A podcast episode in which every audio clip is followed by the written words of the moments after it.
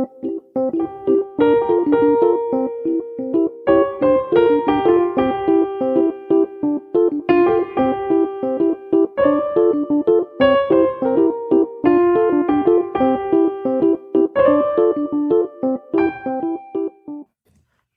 and welcome to Field Notes, a podcast about linguistic fieldwork. I'm Martha Tsutsui Billins, and today's episode is with Alice Mitchell. Alice Mitchell is a junior professor in the Institute for African Studies at the University of Cologne in Germany. She holds a bachelor's degree in German and linguistics from the University of Oxford and an MA in language documentation and description from SOAS. She also holds a PhD in linguistics from the University at Buffalo. Prior to starting her current position in Cologne, Alice spent one year as a Humboldt Fellow in the African Studies Department at the University of Hamburg. She also spent three years as a postdoc in the Department of Anthropology and Archaeology at the University of Bristol. Her research focuses on the Datooga language of Tanzania, where she has been conducting fieldwork since 2012. In this episode with Alice, we discuss her work in Tanzania, and if you're interested in the Datooga, you can check out episode 16 with Richard Griscom. He also works with another community of, of the Datooga. And I really enjoyed this episode. Alice works in pragmatics, and one of the things she is researching is the avoidance register in Datooga, which is something I find so interesting. Alice's research is a little bit different from other episodes that we've aired in the fact that she works with speakers of Datooga who are children. So she talked about how working with kids is different from working with adults, and I found her work really fascinating, and I'm excited to share it with you.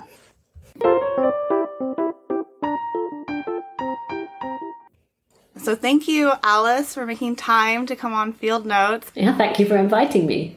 Yeah, you're welcome. So to start, can you take us through your fieldwork biography?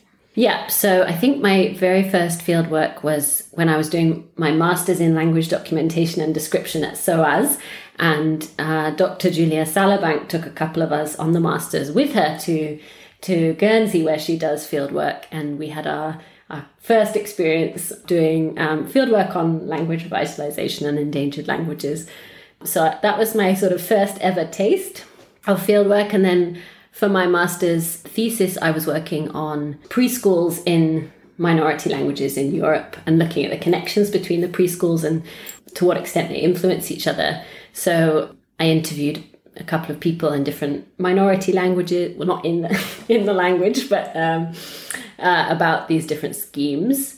Mm-hmm. And then, yeah, so that was my first foray. And then my first proper field work was that was in situ, right? Not during a field methods course, was then for my PhD uh, in Tanzania with Datooga speakers. And that's the community that I've worked with since since then, since 2012. I find the language and the people so fascinating that I've not yet been tempted to do field work anywhere else. So I'm sure I will at some point.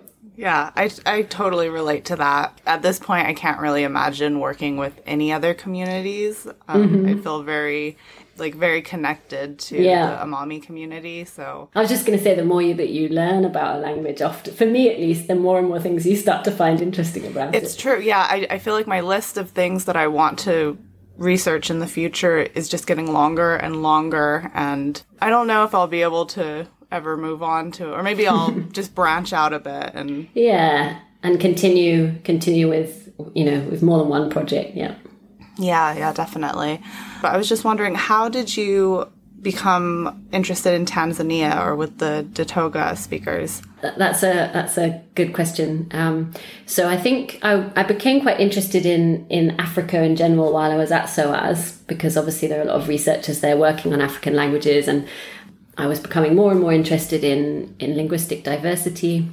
And then when I started my PhD, actually, I read uh, a book by Tucker Childs, An Introduction to African Languages. And uh, he had this one section on, I think it was this, the section on sociolinguistics, and he talked about these avoidance registers that you find in some Nguni languages. And I just found this so fascinating. Yeah, then um, I with the help of um, my PhD advisor, Jeff Good, um, I then kind of bombarded loads of Africanist linguists with an email saying, Does anyone know of any fascinating kind of special register or special variety that hasn't been documented? Because I was particularly interested in these kind of sociolinguistic varieties. And actually, I got surprising number of positive responses back.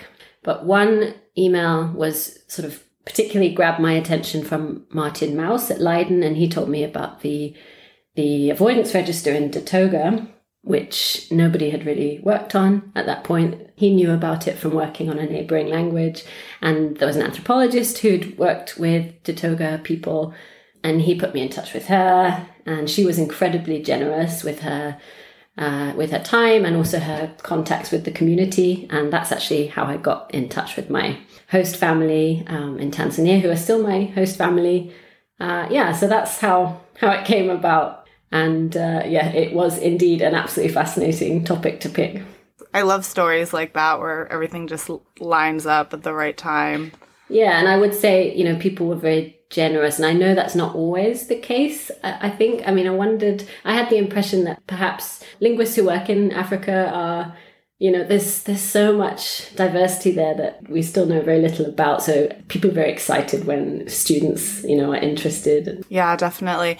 That was my experience as well. I didn't really know where to start. I just knew the language family i wanted to work with. So i emailed uh, patrick heinrich who is a sociolinguist who works in the ryukyus and uh, he's definitely one of the most well-known linguists. And as I was emailing him, I was thinking, this guy is not going to email me back. There's no way. Right. He must get so many of these. And right away, he emailed me back and he was like, oh, this is fantastic. Let's Skype. And yeah, that's wonderful. But yeah, it's so nice when senior scholars are generous like that to the because really there's enough to do right we need more linguists yeah yes absolutely yeah Um, so can you describe a bit more about like the Datooga language and the community that you work with? And it's okay to be very specific yeah. because we had Richard and uh, Andrew on as well, who also work with the Datooga, uh, but different communities, I think, right? Yes, yeah, that's right. Yeah, so Datooga is a, a dialect cluster that belongs to the Southern Nilotic language family, and uh, the dialects are more or less mutually intelligible. I mean, they're not actually all very well documented. So, you know, there's ongoing research into that. I work mostly with the Gisamjanga and Barabaig dialects. Um, and the other thing about Datooga, so it's the, the size of the speaker population is estimated about 150,000 speakers.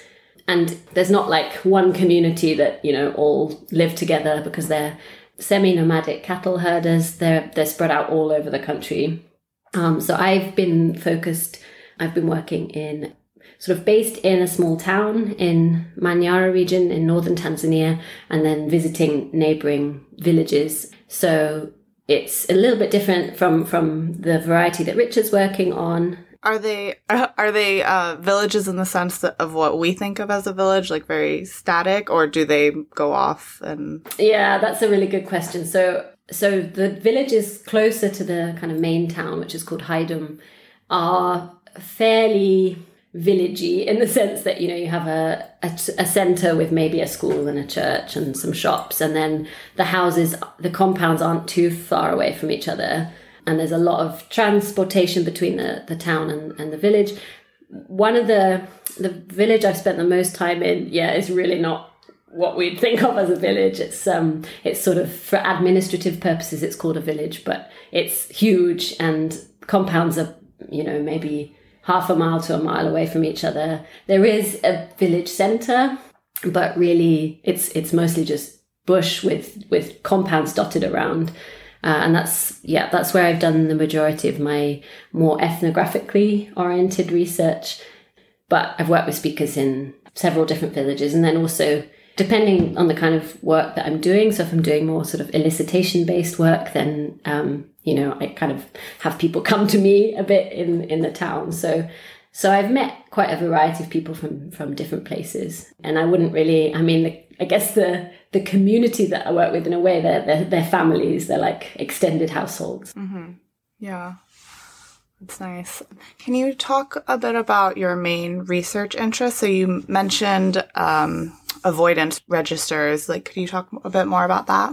Yeah. So, so I'm interested in well, lots of different things, like we all are, but um, particularly um, the ways in which we use language to negotiate our social relationships and the the diversity in the ways that different communities around the world do that. So, you know, what's avoidance is is all about interpersonal relationships and showing respect and that kind of thing. So, so that's my main interest. And I'm also particularly interested in the kind of nuts and bolts of everyday conversation and, and social interaction. So, yeah, topics in pragmatics, linguistic anthropology, interactional sociolinguistics, those kinds of areas. Can you give an example of, like, a, a, short example of how people might use name avoidance or something like that, just so you can understand it? Yeah, sure. Yeah, so if you if people aren't familiar with these kinds of elaborate avoidance registers, I can give an example, a sort of fake example from English. So yeah, among sort of traditional Datooga women, and, and this also happens in other communities in Africa, it's taboo to say the name of your father-in-law and also lots and lots of other in-law relations as well as words that sound like those names so let's say your father-in-law is called tom then you can never say the word the, the name Tom, like even if your brother was called Tom, that would now be taboo. And you're also going to avoid words that sound similar, like tomorrow or tomato or tomboy. So, in order to get around all of these taboos, women have developed a conventionalized avoidance vocabulary with, you know, multiple words actually for anything that they might need to avoid. You know, so the Datooga language is is huge because every you know, every single word has like at least three alternative lexical items as well for women that might need to avoid it. So that's roughly how it works. And because women are avoiding not just father in law, although he is kind of the, the key target of avoidance, also anyone who falls under the category of father in law, so all his brothers and cousins, also mother in law, all of her sisters, and going back multiple generations. So it's a very extensive set of words that women avoid. And uh, it really has quite an impact or can have quite an impact on, on women's everyday speech patterns. Yeah, that's so interesting. wow. So, next, can you give some details about your current project, uh, Varikin? Yes. So, this was a project I've been working on for the last three years at the University of Bristol. Um, so, this is a a very large ERC funded project headed by Professor Fiona Jordan at Bristol, and it's looking at cross cultural diversity in kinship systems. And there's several different sub projects. One of them is looking at how children acquire concepts relating to kinship, so how kids figure out what for well for one thing what kinship terms mean because we find so much diversity in in how we classify kin uh, so that's the part of the project that i've been working on um, and although my postdoc's now finished, I've moved on. I'm still it's still very much current project. Yeah, so so I'm looking at how Datooga speaking children start to use kinship terms and how they develop concepts of kinship through through language use. So it's a kind of language socialization project with quite a big ethnographic component and also recording lots of lots of children's everyday interactions, observing their activities, their play and so on to, to kind of try and figure out how they develop these quite complex concepts relating to who's family, who's not, how you classify different types of people. Yeah, yeah, that's cool. And that leads in nicely to the next question, which is can you tell us more about how working with children is different from working with adult speakers and how, how have you sort of navigated those you know, issues about consent and yeah, tell us about that. Yeah, so this this project, um, I did the fieldwork in 2017, and it was the first time I worked with children. So previously to that, of course, children are always around everywhere, but yeah, the focus was really on children's language now. The one of the problems, of course, is that children are, are very mobile, so it's difficult to kind of get them sat in one place, which makes recording recording language use a little bit more challenging. So yeah, I had I had two lapel microphones with little bum bags that, that the children would sometimes wear. And this is a method some other researchers have used also in, in Australia. There's a there's a project on language acquisition in Murrinhpatha, and they get the kids to wear these little backpacks with the recording equipment in. For me, because I only had two, and there are a lot more children than that in, in a household, it wasn't really an ideal method of recording. So I also I just often would follow the kids around as they went about their daily activities with with a video camera. And then the best times to record were really meal times and night times when everyone was gathered in one house. So yeah there are definitely unique challenges recording children's language and also transcribing children's language right? Because uh, often it's quite unclear uh, what they're trying to say. And and they also have their own words for things right? Yeah. So so that was quite interesting as for consent, that's obviously a very tricky thing in general, I would say. I mean, the, the families, one of my main host families, you know, some of them, they wouldn't really understand the concept of a university. Research is a very foreign idea. But, you know, I try my best to explain what I'm doing. They, they see the kind of whole process of putting the recordings on the computer and, um, and then, so parents give consent for their children to participate. You know, that's kind of the standard way of doing it. And then getting the assent of children. Well, you know, the kids are really excited generally about the recording equipment and they love watching themselves back. And you just have to sort of, I don't know, of course, think about how to protect them. Um, but, but also our research in a way is really celebrating these children's experiences. So other issues, of course, come with when I'm actually presenting the data at the moment, so I've also recorded data with children in the UK, and parents are more, you know, sensitive about having pictures and so on. Um, and then you can, you know, there are ways to pixelate uh, video images and so on. But yeah, that sort of answers your question. Yeah, yeah, definitely.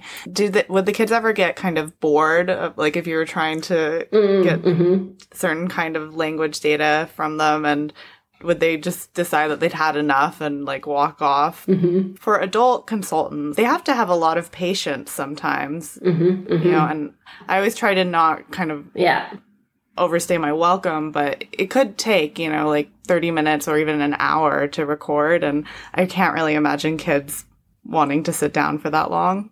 Yeah, so so that's a yeah really really good point. I mean, I'm never doing any kind of well, I have done some questionnaires and stuff with kids, like asking them specific questions about kinship relations, but that's always really, really fast. It's like five minutes max. Kids just do whatever they want and I follow them around. So it's never really asking them to stay in one place. Um, it's just, you know, recording what they're doing. So yeah, but actually with the lapel microphones, um, sometimes they would they would ask me to wear them and then they would come back after half an hour and they were like yeah we're done you know so yeah they did they did have a point where they were like, okay, I don't want to wear this weird thing anymore. But that actually reminds me of something else that would be good to say about working with children. So when I started recording spontaneous interaction, you know, one of the one of the things people always ask about is, oh, aren't people really self conscious and you know just pay attention to the camera? And with adults, I was just amazed at how you know maybe they'll comment on the camera now and again, but they really just drown it out. They just don't think about it. They're too busy getting on with their lives with children, the camera never gets old ever. So every time you turn it on, it's th- you know it's an exciting thing. My so I use a, a Zoom Q8 and it's got this little little light on the front, and if if the the noise is too loud, it flashes. And once the children discovered this, obviously they just loved it. So they were like clapping and making as much noise as possible to get this little light to, to flicker on and off. Um, Oh, so funny. Yeah, so that that's definitely a challenge and, and basically you just have to kind of wait for them to get absorbed by something else. But you, you really have to be prepared for that in a way that with adults it's just, you know, they don't they don't behave that way, obviously. Yeah. oh, that's so funny. What did you do when they started doing that? Did you just were you just like, well, this this session is garbage now? Yeah, basically. Yeah, yeah. So I think I tried a lot of different strategies, but the best one is just wait, wait it out. Yeah. Be patient. And, and just, you know, if you have to get rid of the first 15 minutes, it's fine. And maybe it'll come in useful one day. I mean, who knows? Mm-hmm. Yeah, for sure. maybe sure. there's some kind of interesting research topic there. How funny. Let's talk about equipment. Can you talk about which? Well, you said you used the Q8, which is the one with the fisheye, right? Yeah, that's right. With the the microphone that sat on the top. Right. Yeah. yeah. And then other major equipment. Yeah. So the my 2017 field trip, I really relied on the, the, the Q8 a lot, and it made great recordings inside. Datooga houses are made of wattle and daub, and the, the sound quality was great. Um, it's quite small, which the houses aren't, aren't very big, so that was nice too. So I also use a uh, Sennheiser ME62, which I really like, also for conversation. And I also had one of those little, like a GoPro, but it was a Sony action cam that I used for a while, and that was really nice for small spaces. For elicitation, I have a Rode NTG2, which I think is quite a popular one, which is all right, although I don't like it as much as the Sennheiser. And then, as I was also mentioning, I I had some lapel microphones, some Audio Technica um, lapel microphones that were then they're wired. So then you, I got a tiny little, I think they were Tascam audio recorders that would fit in the bum bags for the children to wear. But ideally, if I had a very large budget, I would definitely go for wireless lapel microphones, and then then the children would have a lot more flexibility. It would be a lot more comfortable for them. And then I guess other equipment that's really important for my field work is solar panels. So I had a recommendation, a Voltaic Systems one that was really pretty powerful. You could power a laptop off of it. And then these kind of more simple ones that just unfold. And then I became a mobile phone charging center for the whole village, obviously. but, you know, that's a nice service that I was able to provide. yeah, definitely. Oh, that's so funny. They just rock up and plug into your. Yeah, they they would come and they'd kind of you you know you can't really just show up and ask for something in this culture, right? You kind of have to make you have to say hello and then and then kind of somehow indicate that you want your phone charging. But yeah, um, it was really it was quite funny the the constant demands.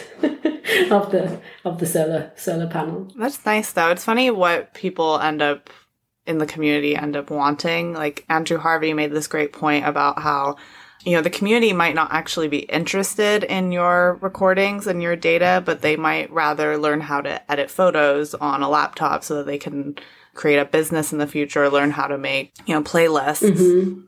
Yeah, right. My um, main transcription assistant or my most recent main transcription assistant started learning to touch type on my computer and that was you know that was kind of one of the most useful things i could offer her really yeah so sometimes it's unexpected and then can we back up a little bit and you were saying how uh, your current project is looking at kinship terms. Can you just say a, a little bit more about that, just so we have a better yeah. idea? yeah, I can say a bit more about that if you want. So, so exactly. So, kinship terms are the words we use to classify kin, mother, father, aunt, and uncle. And if we compare Datooga and English, for example, mother is like in many other African languages. Your mother's sister is also your mother.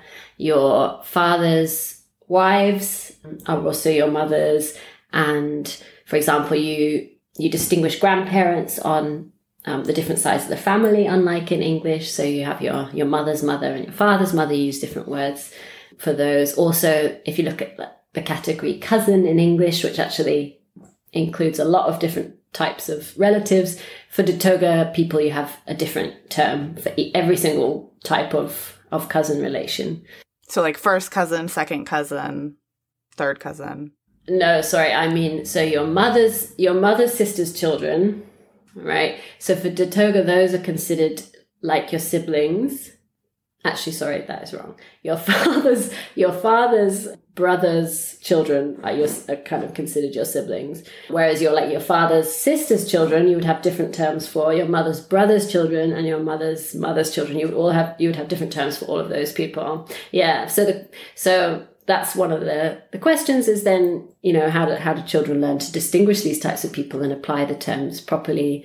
And I'm also interested in things like, so Datooga have a, a clan kinship system. So when you're, you're born, you, you're born into your father's clan. And um, clan is important for various different socio cultural, political matters. But obviously children have to figure out somehow what clan they belong to, what clan even means, right? That, that, that um, they belong to their father's clan, not their mother's clan. And uh, it's interesting looking at how children kind of negotiate this. Um, what I've found, well, one thing that's been quite challenging is that Datooga speakers actually don't use kin terms very much at all um, because they use names. That's their their person person reference preference.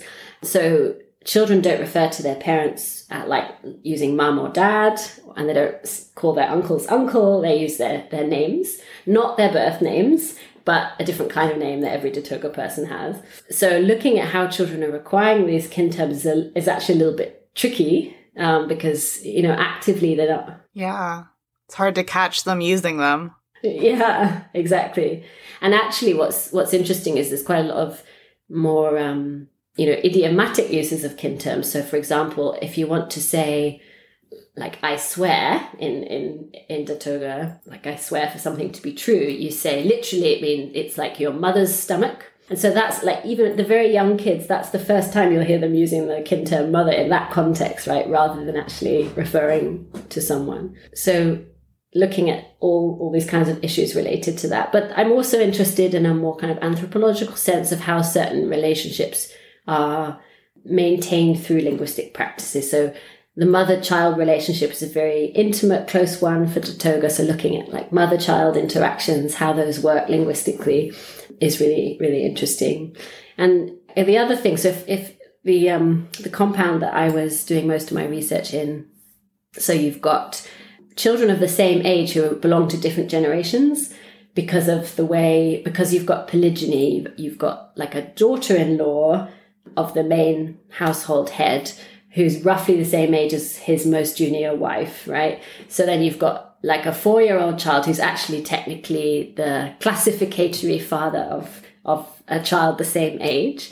So the question is, you know, obviously they're all children, they, they interact like siblings or, you know, but at what age do they kind of realize that they stand in these different relationships to each other? And I remember one time there was I guess this, I think they were both about six or seven. These two boys were fighting.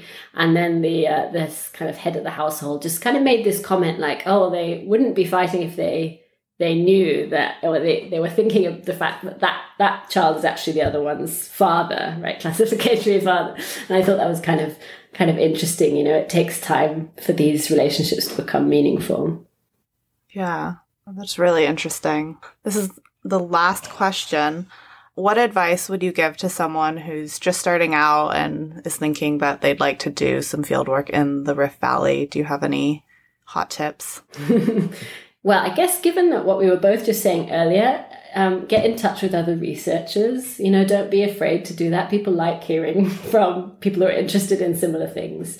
Of some practical advice, I would say make sure you take smart clothes with you to the field. This is something I didn't really think about when I first went, and you are very likely to get invited to special events, special occasions, and even though you can get amazingly nice clothes made for you in Tanzania very easily, it's good to look smart you know, don't have this idea that you're kind of going into the bush and you should just have your like safari gear on. I mean, people are really well dressed in Tanzania, and uh, yeah, that's something I always made a note of. And on future trips, then I made sure I had nice clothes.